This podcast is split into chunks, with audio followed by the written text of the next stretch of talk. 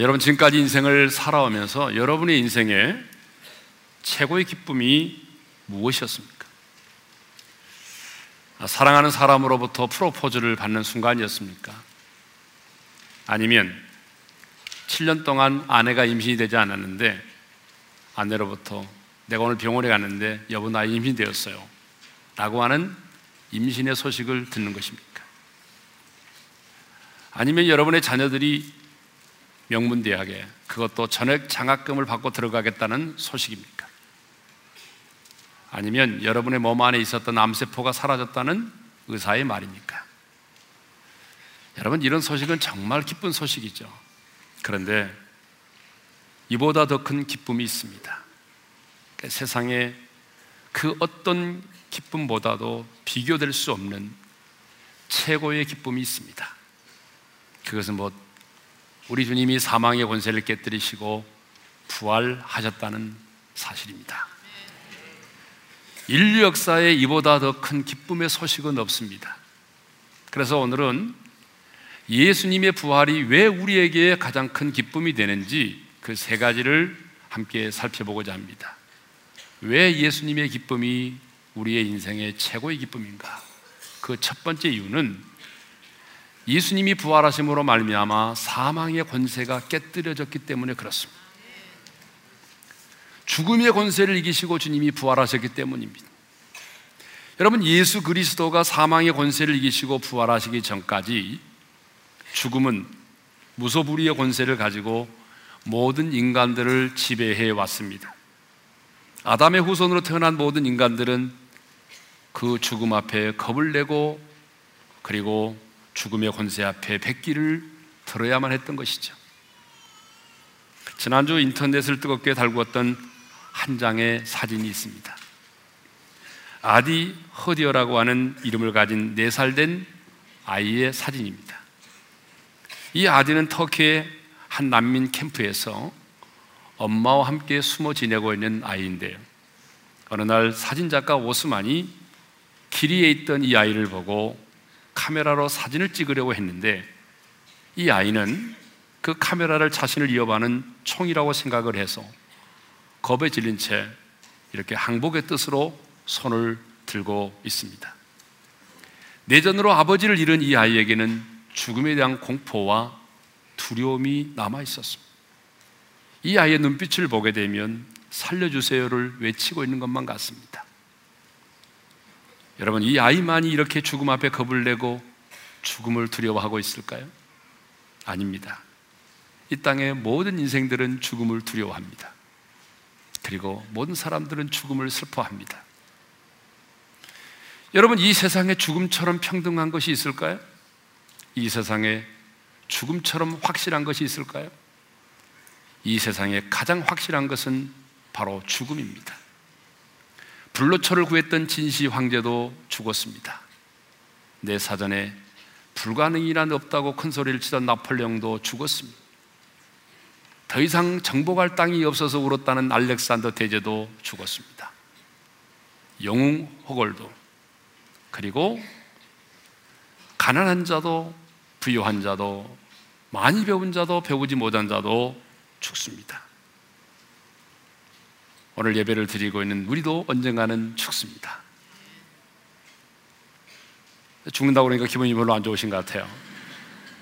우리도 언젠가는 호흡이 멈추게 되고, 호흡이 멈추게 되면 내 속에 있는 영혼이 육체를 떠나게 되고, 내 영혼이 육체를 떠나게 되면 우리 육체는 냉동실에 보관이 되었다가 가족들의 슬픔 가운데 예배를 드리고 그리고 화장이 되든지 아니면 땅 속에 매장이 될 것입니다. 그런데 이런 무소불위의 권세를 가지고 인간 세계를 호령해 왔던 죽음의 권세가 끝장이 났습니다. 깨어졌습니다. 예수님의 십자가의 죽으심과 부활을 통하여 사망의 권세가 더 이상 우리를 지배할 수 없게 되었습니다. 왜냐하면 예수님이 십자가에서 우리의 죄값을 완벽하게 지불하셨고 부활하심으로 죽음의 세력을 가진 자 마귀를 멸하셨기 때문입니다. 히브리서 2장 14절 하반절에서 15절을 읽겠습니다. 다 같이요. 죽음을 통하여 죽음의 세력을 잡은 자 곧 마귀를 멸하시며 또 죽기를 무서워함으로 한평생 매여 종로로 타는 모든 자들을 놓아주려 하심이니 거기 보게 되면 죽음의 세력을 잡은 자를 누구라고 말하고 있어요? 마귀라고 말하고 있습니다. 마귀는 죽음의 세력을 가진 자입니다. 죄값은 사망이기 때문에 마귀는 그동안 우리의 죄를 근거로 그동안 우리를 지배하고 다스려 왔습니다. 그런데 여러분 주님께서 시간과 공간을 초월하여 저와 여러분의 죄값을 대신 짊어지시고 완벽하게 지불하셨습니다. 십자가에서 우리의 죄값을 완벽하게 지불하셨습니다. 그리고 무덤 가운데 내려가서 친히 사망의 권세를 깨뜨리시고 부활을 하셨습니다. 그러므로 이제 그리스도 예수 안에는 우리에게는 더 이상 사망이 왕노로 탈 수 없게 됐습니다. 뿐만 아니라 그 죽음의 권세 앞에 우리가 두려워하지 않게 되었습니다. 왜 예수의 부활이 가장 큰 기쁨입니까? 그것은 예수님이 영원한 저주인 죽음의 법칙을 깨뜨리시고 영원한 생명의 주로 부활을 하셨기 때문입니다. 죽으시고 부활하신 예수 그리스도에 의해서 여러분 죽음의 권세가 깨뜨려지고 죽기를 무서워함으로 한평생 죽음에 매여 종로로 타던 자들이 이제는 죽음의 공포와 두려움으로부터 노임을 얻었기 때문이죠. 저와 여러분도 언젠가는 죽습니다. 그러나 우리 주님이 재림하시는 그날에 우리는 영광스럽고 신령한 몸으로 다시 살아나게 될 것입니다. 그러므로 더 이상 죽음은 우리의 것이 아닙니다. 우리는 더 이상 죽음의 법칙 아래 있지 않습니다. 이제 죽음이란 우리에게 있어서 죽음이란 영광스러운 부활을 위해 존재하는 것 뿐이고 그 영광을 맛보기 위한 수준에 불과한 것입니다. 그래서 예수님은 이렇게 말씀하셨습니다. 요한복음 11장 25절 26절을 우리 큰 소리로 확신을 가지고 함께 읽겠습니다. 다 같이요. 나는 부활이요 생명이니 나를 믿는 자는 죽어도 살겠고 무릇 살아서 나를 믿는 자는 영원히 죽지 아니하리니 이것을 내가 믿느냐. 한번 따라서 합시다. 이것을 내가 믿느냐. 여러분 믿음이라고 하는 것은 이 사실을 믿는 거라는 거예요. 음? 여러분 이 사실을 믿는 게 믿음이라는 거예요. 그러므로 이제 부활의 생명을 가진 자는 죽기에 살고 죽음으로부터 달려가는 존재가 아닙니다. 부활을 위해 살고 부활의 영생을 향하여 달려가는 사람이 바로 저와 여러분들입니다. 자, 왜 예수님의 부활이 우리 인생의 최고의 기쁨이냐? 두 번째 이유는 그 부활의 생명으로 우리가 거듭났기 때문에 그렇습니다.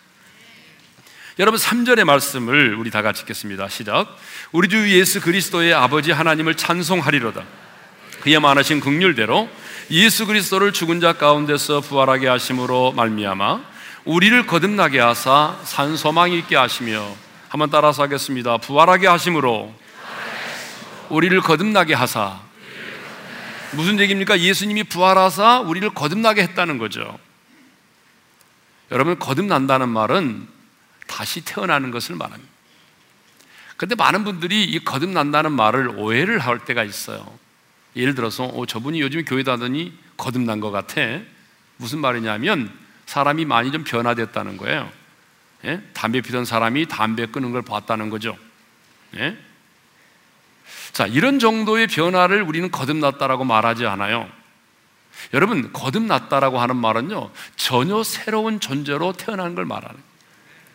완전히 새로운 존재로 다시 태어나는 거예요. 조금 사람이 변화되고 성숙되는 정도를 말하는 게 아니에요. 예? 그래서 성경은요, 고린도후서 5장 17절에서 뭐라고 말하죠? 새로운 피조물이라고 말하고 있잖아요. 다 같이 읽겠습니다. 시작. 그런즉 누구든지 그리스도 안에 있으면 새로운 피조물이라. 이전 것은 지나갔으니 보라 새 것이 되었도다. 여러분 우리가 거듭난다는 것은요. 여러분 전혀 새로운 피조물로 다시 태어나는 거예요. 새로운 피조물로 다시 태어나는 것을 우리 거듭난다라고 말을 하는 거예요. 자, 우리는 부모님의 생명에 의해서 이 땅에 태어났습니다. 우리 중에 부모의 생명이 없이도 태어나는 사람이 있어요? 있으면 손 들어보세요. 아무도 없어요. 부모님의 생명이 있었기 때문에 저와 여러분 이 땅에 태어난 거예요. 그런데 제가 100번도 이상 말씀드렸을 거예요. 부모님의 생명이 우리에게 생명을 주었는데 부모가 우리에게 물려준 생명은 두 가지 문제점을 안고 있다라고 말씀드렸죠. 첫째는 뭐죠? 아담으로부터 흘러오는 재성을 가지고 있다는 거예요. 그래서 부모님이 우리에게 물려준 이 육체의 옛사람의 생명은 누가 가르쳐 주지 않아도 스스로 알아서 죄를 잘 짓게 돼 있다는 거죠. 부모가 죄에 대하여 과외를 하지 않아도 너무나 알아서 너무나 쉽게 편하게 죄를 잘 짓습니다. 가르쳐 주지 않아도 죄를 너무 알아서 잘 지어요. 왜요? 아담으로부터 흘러오는 죄성을 갖고 있기 때문이죠. 두 번째로는요. 죄값은 사망이기 때문에 죽어야 한다는 거죠. 그러니까 언제 몇 년을 살지는 모르지만 언젠가는 죽어야 될 존재가 바로 부모님이 우리에게 물려준 육체의 생명이에요. 성경은 이것을 옛 생명이라고 말하죠. 그런데 여러분이 어느 날 마음의 문을 열고 예수님을 영접하게 됐습니다. 근데 예수님을 영접할 때 예수님만 우리 안에 들어오신 것이 아니라 예수님 안에 있는 생명이 우리 안에 들어오게 된 것이죠. 그래서 요한일서 5장 12절에 보게 되면 아들이 있는 자에게는 뭐가 있고 생명이 있고 하나님의 아들이 없는 자에게는 뭐가 없다고 그랬어요? 생명이 없느니라고 했어요. 그러면 예수 그리스도가 생명이시고 그 생명 대신 예수 그리스도를 영접하게 되면 우리가 그 생명으로 다시 태어나게 됩니다. 그런데 그 예수님 안에는 생명은 두 가지 특징이 있어요. 어떤 특징이 있죠? 죄와는 무관한 생명이라는 거죠. 죄와는 무관한 생명을 우리에게 주시기 위해서 예수님은 인간이 되어 이 땅에 오실 때 아담의 후손으로 태어나지 않았어요. 사람과 사람과의 관계에 의해서 태어나지 않았어요. 성령으로 잉태되어 오신 거예요. 왜? 죄와 무관한 생명을 갖기 위해서. 두 번째로는요, 어떤 생명이죠? 죽음을 이기고 부활을 하셨습니다. 죽음을 정복한 생명이에요. 죄와는 무관한 생명, 죽음을 정복한 그 부활의 생명이 우리 안에 들어와서 그 생명으로 우리가 다시 태어나게 된 것입니다. 여러분, 오늘 부활주일입니다. 부활줄은 무덤의 문이 열린 날이에요. 근데 여러분의 입술은 열리지 않네요. 여러분의 입술은 무덤보다 더 강하게 예, 닫혀 있는 것 같아요. 예. 그래서 그 예수님의 생명이 우리 안에 들어오므로 죽음을 이긴 생명, 그리고 죄와는 무관한 그 생명이 우리 안에 들어와서 우리의 죽었던 영혼을 다시 살리셨습니다. 이거를 가리켜서 뭐라고 그래요? 거듭났다라고 말하는 거예요. 예? 그러니까 예수님의 부활이 없었다고 한다면 여러분 우리가 어떻게 그 부활의 생명으로 다시 태어날 수 있었겠습니까? 불가능하죠. 그러니까 예수님의 생명이 없었다면 우리는 가장 미련한 사람이고 가장 가련한 사람이 될 거예요. 그래서 저와 여러분에게는 지금 두 개의 생명이 있습니다. 부모님이 물려준 생명을 가지고 있고 또 예수 그리스도 안에 있는 새로운 생명을 갖게 됐어요. 그래서 우리 안에는 이 두 개의 생명이 같이 공존하고 있어요. 그래서 옛사람의 생명, 부모가 물려준 생명은 육체의 서욕을 따라 살고 싶어 합니다. 죄를 짓는 걸 좋아해요. 죄를 먹고 살아요. 그런데 여러분 예수 그리스도 안에 있는 이 생명은 성령의 서욕을 따라 살기를 원합니다. 그래서 하나님의 말씀을 먹고 살아요. 그래서 여러분 예수를 믿게 되면 우리 안에 진정한 갈등이 생기는 거예요. 여러분 예수 믿으면 갈등은 그때 비로소 생기는 거예요. 왜? 내 안에 옛사람의 생명과 새로운 생명이 함께 공존하면서 옛사람의 생명은 육체의 서욕을 따라 살고 싶어 하고 새 생명은 성령의 서욕을 따라 살고 싶어 하기 때문에 이 두 사이에 엄청난 갈등이 생기는 거예요. 그런데 내가 성령의 충만을 받기 시작하면 성령의 서욕을 따라 사는 것이고 내가 예수를 믿고 거듭났지만 성령의 충만을 받지 못하면 육체의 소욕을 따라 사는 거예요. 자, 정리합니다. 왜 예수님의 부활이 우리에게 가장 큰 기쁨이냐? 그것은 예수님이 부활하심으로 그 생명으로 우리가 다시 거듭났기 때문입니다. 세 번째로, 왜 예수님의 부활이 우리 인생의 최고의 기쁨입니까? 그것은 예수님이 부활하심으로 말미암아 우리에게 산 소망을 가져다 주었기 때문에 그래요. 그래서 우리는 산 소망을 가졌어요. 자, 오늘 3절 하반절을 읽겠습니다. 다 같이요. 부활하게 하심으로 말미암아 우리를 거듭나게 하사 산 소망이 있게 하시며 한번 따라서 합시다. 산 소망이 있게 하시며 자, 이 산 소망이란 무엇을 말하느냐 하면요. 살아있는 소망을 말합니다. living hope예요. 살아있는 소망. 그런데 여러분, 산 소망이 있다는 것은 무슨 소망도 있다는 거죠? 죽은 소망도 있다는 거예요. 산 소망이 있다는 것은 죽은 소망이 있기 때문에 산 소망이 있는 거예요. 그렇다면 여러분 죽은 소망이란 뭘까요?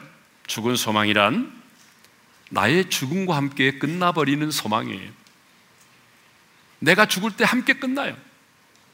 인생의 마지막 날에 살아온 인생을 해고하면서 야, 참 헛되고 헛되도다 라고 말할 수밖에 없는 소망이에요. 죽은 소망은 좀 더 구체적으로 말씀드리면 이 세상의 인기와 이 세상의 명예와 이 세상의 부와 이 세상의 권력을 말합니다. 이 세상의 쾌락을 말합니다. 이 세상의 외모의 아름다움을 말합니다. 이것들은 죽은 소망입니다. 왜? 나의 죽음과 함께 끝이 나기 때문에. 순간의 기쁨은 가져다 주지만 시간이 지나면 낡아집니다. 시간이 지나면 더럽혀집니다. 시간이 지나면 새하여집니다. 그리고 내 인생의 죽음과 함께 끝이 납니다. 성경은 이것을 죽은 소망이라고 말해요. 그렇다면 부활하신 주님께서 우리에게 주신 산 소망이란 뭘까요? 산 소망이란 살아있는 소망입니다. 여러분, 소망이 살아있다는 말은 뭘 말할까요? 소망이 살아있다는 말은 그 소망 속에 생명이 있다는 것입니다. 그리고 그 소망 가운데 생명이 있다는 것은 살아 움직이는 소망이라는 거죠. 여러분, 그 소망 속에 생명이 있다는 것은 뭘 말하냐면 고난과 핍박을 이겨낼 수 있는 힘이 있고 심지어는 죽음의 그림자마저도 이겨낼 수 있는 권세가 있다는 것이 힘과 능력이 있다는 거예요. 그게 산소망입니다. 살아있는 소망은 생명이 있고 그 생명이 있다고 하는 것은 여러분 힘과 능력이 있다는 거예요. 그거를 가리켜서 산소망이라고 그러죠. 지금 우리는 봄의 계절을 맞이해서 생명이 약동하는 것을 보고 있습니다. 여러분 참 봄이 되면 희한하잖아요. 그죠? 그렇게 얼어 있던 땅에 여러분 눈으로 덮여 있던 산과 들에 봄이 되면 어김없이 땅에서 새로운 싹들이 솟아나옵니다. 솟아나서 여러분 지금 가보게 되면 어떻습니까? 파랗잖아요. 그리고 앙상한 가지, 꼭 죽은 나무처럼 보였던 그 가지에 여러분 새순이 돋아나고 꽃이 핍니다. 여러분 하루가 다르게 꽃이 피잖아요. 그래서 오늘 또 부활주일인데 꽃 구경 가느라고 예배 드리러 오지 않은 분도 계세요. 참 신비하잖아요. 여러분 그 얼었던 땅 가운데서 새싹이 돋아나고 죽어 있는 가지처럼 항상 가지에서 꽃이 피잖아요. 왜 그럴까요? 그 속에 생명이 있었기 때문이죠. 여러분 그 속에 생명이 없다면 여러분 그 싹이 돋아나겠습니까? 그 나무가지에 생명이 없다고 한다면 꽃이 피겠어요? 산 소망은 바로 이와 같습니다. 사람의 눈에는 죽은 것처럼 보입니다. 사람의 눈에는 그 산 소망이 정말 보잘 것 없고 별 볼 일 없는 것처럼 보입니다. 그런데 산 소망을 가진 자는 고난과 역경을 이겨냅니다. 심지어는요, 죽음까지 이겨냅니다. 그렇다면 산 소망이란 구체적으로 뭘까요? 오늘 본문은 산 소망에 대해서 이렇게 말씀하고 있어요. 4절을 읽겠습니다. 다 같이요. 썩지 않고 더럽지 않고 새하지 아니하는 유업을 있게 하시나니 곧 너희를 위하여 하늘에 간직하신 것이라. 여러분 오늘 본문은 산 소망이 어떤 것인지를 구체적으로 우리에게 말씀하고 있습니다. 썩지 않고 더럽지 않고 새하지 않는 것. 이것을 하나님이 우리를 위해서 어디에 간직해 두셨다고요? 하늘에 간직해 두셨다는. 얼마나 귀하면 여러분 얼마나 이 유업이 귀하면 버려둔 것이 아니라 우리를 위하여 하늘에 간직해 두셨다라고 말씀하고 있습니다. 한마디로 말하면 썩지 않고 더럽지 않고 새하지 않는 유업은 뭐냐? 저와 여러분이 천국에서 받아 누리게 될 천국의 영광스러운 삶을 의미하는 것입니다. 사도 요한은 하나님께서 우리를 위하여 하늘에 간직하여 둔 천국의 영광을 이렇게 기록하고 있습니다. 요한계시록 21장 2절을 읽겠습니다. 다 같이요. 또 내가 봄에 거룩한 성 새 예루살렘이 하나님께로부터 하늘에서 내려오니 그 준비한 것이 신부가 남편을 위하여 단장한 것 같더라. 하나님께서 우리를 위하여 하늘에 간직해 둔 그 썩어지지 아니할 소망. 그것을 성경은 이렇게 표현합니다. 신부가 신랑을 위하여 단장한 것 같다. 예, 신부가 신랑을 위하여 단장한 것 같다. 얼마나 아름다우면 여러분 신부가 신랑을 위하여 단장한 것 같다라고 말하고 있을까요? 요한계시록 21장 이제 3절과 4절에 보게 되면 천국의 영광스러운 모습을 이렇게 설명하고 있습니다. 다 같이요. 하나님이 그들과 함께 계시리니 그들은 하나님의 백성이 되고 하나님은 친히 그들과 함께 계셔서 모든 눈물을 그 눈에서 닦아주시니 다시는 사망이 없고 외통하는 것이나 곡하는 것이나 아픈 것이 다시 있지 아니하리니 처음 것들이 다 지나갔음이로라. 아멘. 여러분, 천국이 어떤 것입니까? 주님이 우리를 위하여 간직해 놓은 천국이 어떤 것입니까? 하나님이 그들과 함께 계신다고 그랬죠. 주님이 우리와 함께 계시는 곳이에요. 주님이 우리와 함께 계시면서 우리의 눈물을 닦아주시고요. 그리고 다시는 애통이나 사망이 없고 곡하는 것이 없고 아픈 것이 다시 있지 않다라고 말씀하셨습니다. 요한계시록 22장을 보게 되면 천국은 저주가 없는 곳이에요. 요한계시록 22장을 보게 되면 다시 밤이 없다고 그랬어요. 여러분, 천국은 해와 달이 필요 없어요. 하나님이 영광의 보호자에서 빛나는 그 영광의 빛이 태양을 대신하기 때문이죠. 우리를 위하여 하늘에 간직해 놓은 천국이 바로 이와 같습니다.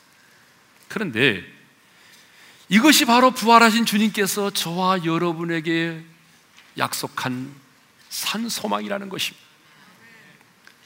그러므로 여러분 이 살아있는 소망, 산 소망을 가진 자는 무너지지 않습니다. 여러분 왜 신앙생활 하면서 우리가 무너집니까? 여러분 우리가 무너지는 이유는 딱 한 가지예요. 이 산 소망이 없기 때문에 그래요. 돈이 없다고 무너지는 게 아니에요. 사업이 힘들다고 무너지는 게 아니에요. 질병 때문에 무너지는 게 아니에요. 하나님의 사람이 무너지는 이유는 이 산 소망이 없기 때문에 무너지는 거예요. 기독교 역사를 보세요. 이 산 소망을 가진 자는 누구도 무너진 사람이 없습니다. 이 살아있는 소망을 가진 사람은 한 사람도 무너지지 않았습니다. 이 살아있는 소망을 가진 자는 환란도 핍박도 이겼습니다. 이 산 소망을 가진 자는 죽음을 두려워하지 않습니다. 여러분 왜 베드로가 이 베드로 전후서를 쓴지 아세요? 로마 황제의 핍박으로 인해서 엄청난 박해를 받고 있던 초대교회 성도들을 위로하기 위해서 이 소망으로 위로하기 위해서 이 베드로 전후서를 썼단 말입니다. AD 64년 7월에 로마 시내에 대화재가 발생을 했습니다. 여러분 이 네로 황제는 백성들의 소요를 막기 위해서 그리스도인들이 불을 질렀다고 소문을 냈습니다. 그래서 많은 그리스도인들이 로마의 원형 경기장으로 끌려가서 사자의 밥이 되었습니다. 그리고 사지가 갈길가게 찢어진 채 죽임을 당했습니다. 그때 많은 그리스도인들이 박해를 피해서 지금의 터키 지방인 소아시아로 건너가 바위 굴 속에 피신을 했습니다. 여러분 성지순례 때 보신 분들은 아시겠지만 터키의 갑바도기아에는요, 당시에 로마 황제의 핍박을 피하여 온 그리스도인들이 함께 모여서 예배를 드리며 생활했던 지하 동굴 교회들이 정말 많이 있습니다. 저 그림 좀 한번 보세요. 얼마나 저 지하 교회들이 많은지 몰라요. 지하 동굴 교회들이요. 어떤 지하 동굴은요, 여러분 지하 20층 정도 그 어, 낮은 위치에 있어요. 지하 20층 정도 낮은 그런 지하에 그런 어, 성도들이 함께 모여서 생활했던 그런 곳들이 있습니다. 그곳에서 어린아이가 태어나서 한 번도 햇빛을 구경하지 못하고 그곳에서 주님의 이름을 부르다가 죽어간 아이들이 수없이 많아요. 초대교회 성도들은요, 예수님을 믿으면 박해를 받는다는 사실을 알고도 믿었습니다. 초대교회 성도들은 예수님 때문에 가족을 잃었고 직업을 잃었어요. 따돌림을 당했습니다. 예수님 때문에 산속에서 유리 방황을 해야 됐고 사막에서 방황하다가 끝내 굶어 죽기도 했고요. 이렇게 동굴 속에서 수년을 숨어 지내다가 그곳에서 묻히곤 했습니다. 여러분 인간적으로 보게 되면 어떤 소망도 보이지 않잖아요. 언제 굴에서 나갈지도 모를 암담한 상황 가운데 있었잖아요. 그때 베드로는 이렇게 숨어 지내면서 신앙을 지키고 있던 하나님의 사람들에게 이로하기 위해서 편지를 썼어요. 그게 바로 베드로, 베드로 전후서입니다. 내용이 뭡니까? 사랑하는 성도들이요. 우리 주님을 찬양합시다. 왜냐하면 주님이 부활하셨습니다. 그리고 그 부활하신 주님이 우리를 거듭나게 하셨습니다. 그리고 그 부활하신 주님 때문에 우리가 산 소망을 갖게 되었습니다. 하나님께서 우리에게 주신 소망은 썩지 않고 더럽혀지지 않고 쇠하지 않는 것입니다. 우리를 위하여 하늘에 간직해 둔 것입니다. 그러므로 이 소망을 가진 우리는 이 소망 때문에 오늘의 환란을 이겨내야 됩니다. 여러분 힘들고 어려워도 이 소망을 가지고 오늘의 상황을 이겨냅시다. 그러기 위해서 이 편지를 쓴 거라 그 말이에요. 그런데 오늘 우리는 어떻습니까? 부활의 신앙으로 살고 있습니까?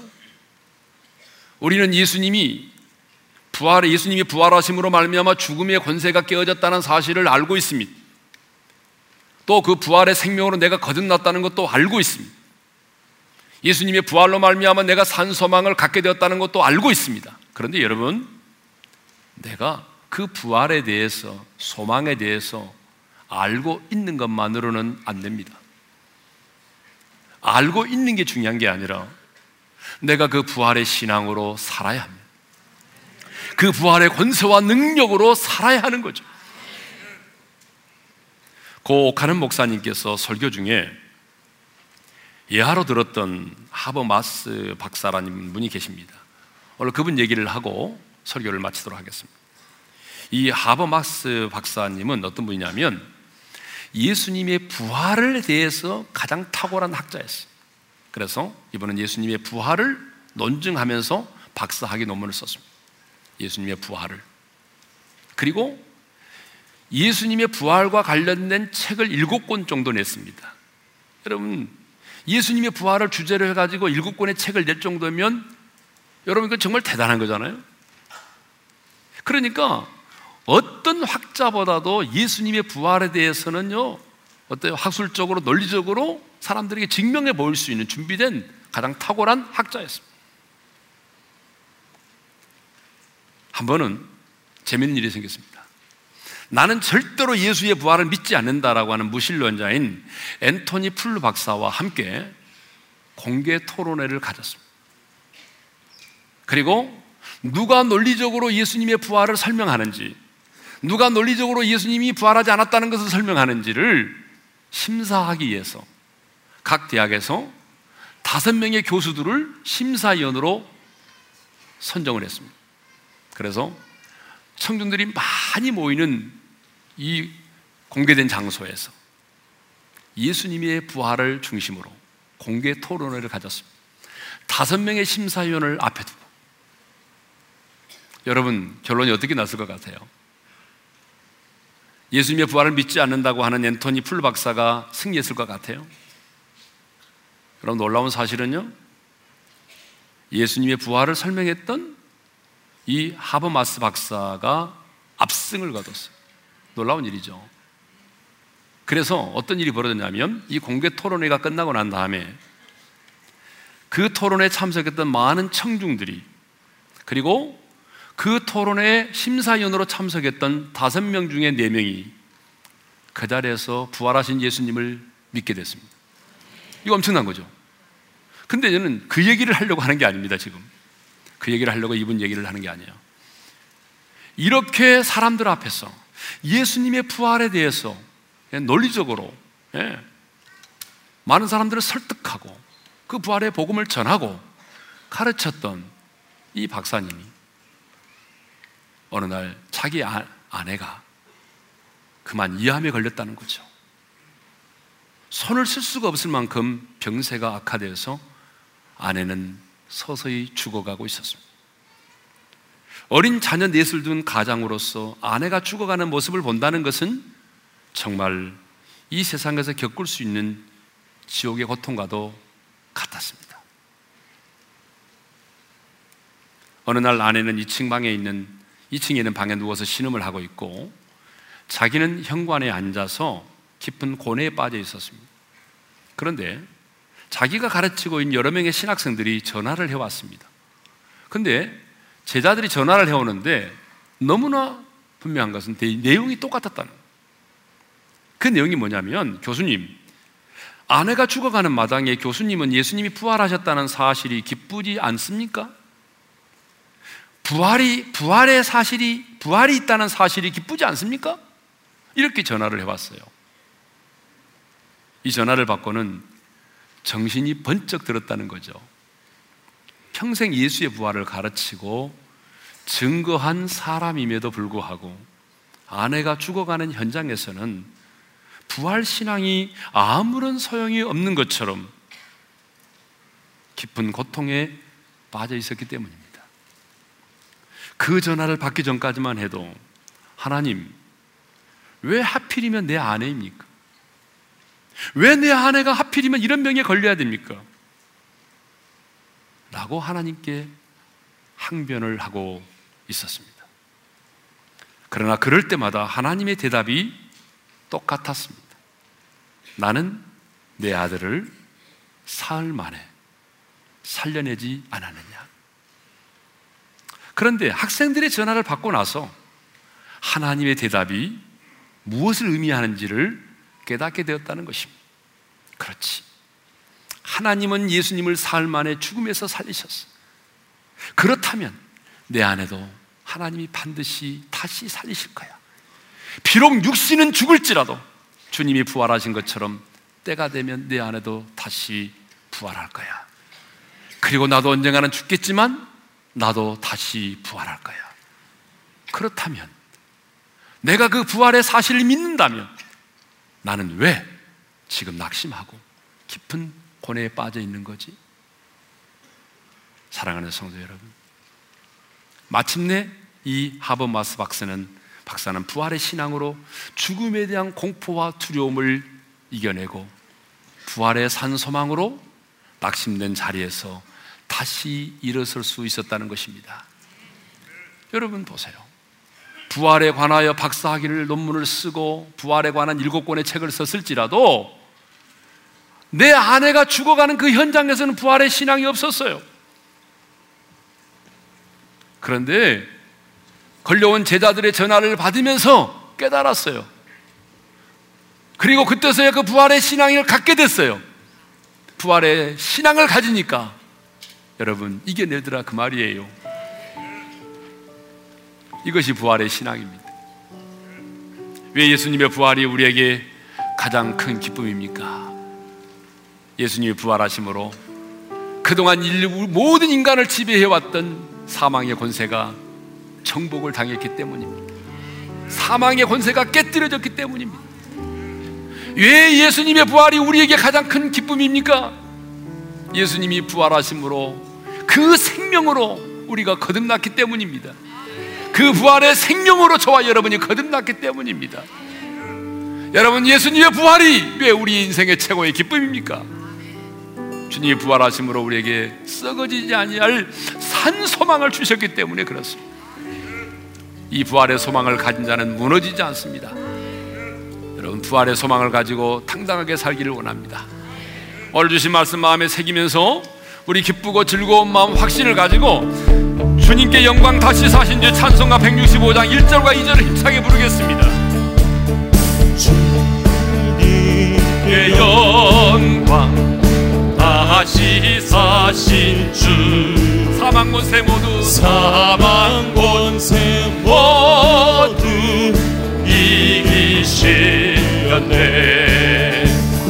흰옷 입은 천사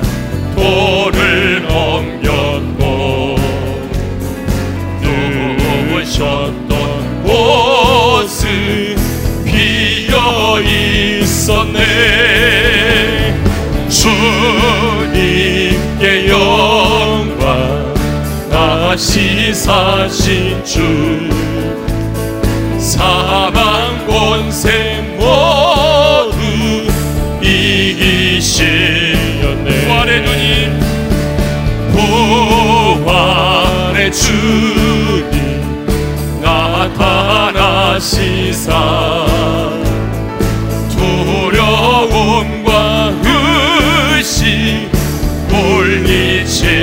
물리치셨네 주의 교회 기뻐 찬송하여라. 다시 사신 주님 죽음 이겼네. 주님께 영광. 다시 사신 주 권세 모두 이기시렸네 사망의 권세를 깨뜨리고 부활하신 우리 주님께 우리 영광의 박수를 올려드리겠습니다. 주님 감사합니다. 사망의 권세를 깨뜨리고 승리하셨습니다. 주님. 자, 우리 한번 눈을 감고 주신 말씀 마음에 새기며 기도합시다.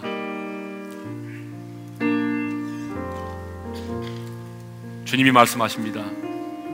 나는 부활이요 생명이니 나를 믿는 자는 죽어도 살겠고 무릇 살아서 나를 믿는 자는 영원히 죽지 않으니 네가 이것을 믿느냐?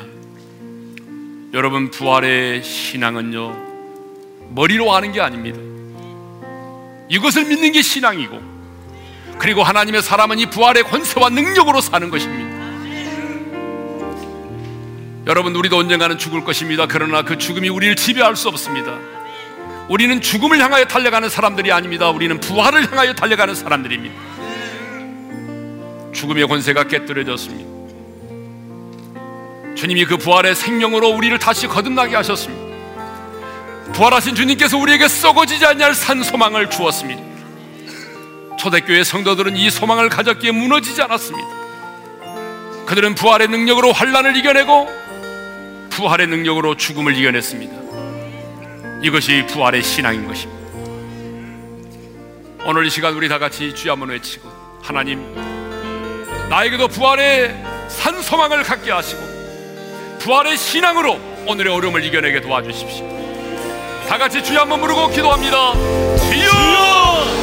아버지 하나님 부활에 관하여 하는 것으로 끝나지 말게 도와주시고 아버지 하나님 우리가 부활의 신앙을 갖기를 원합니다. 하나님 부활하심으로 예수님 부활하심으로 말미암아 사망의 원세가 깨뜨려졌으며 더 이상 사망이 우리 가운데 왕국하지 못하게 하심을 감사합니다.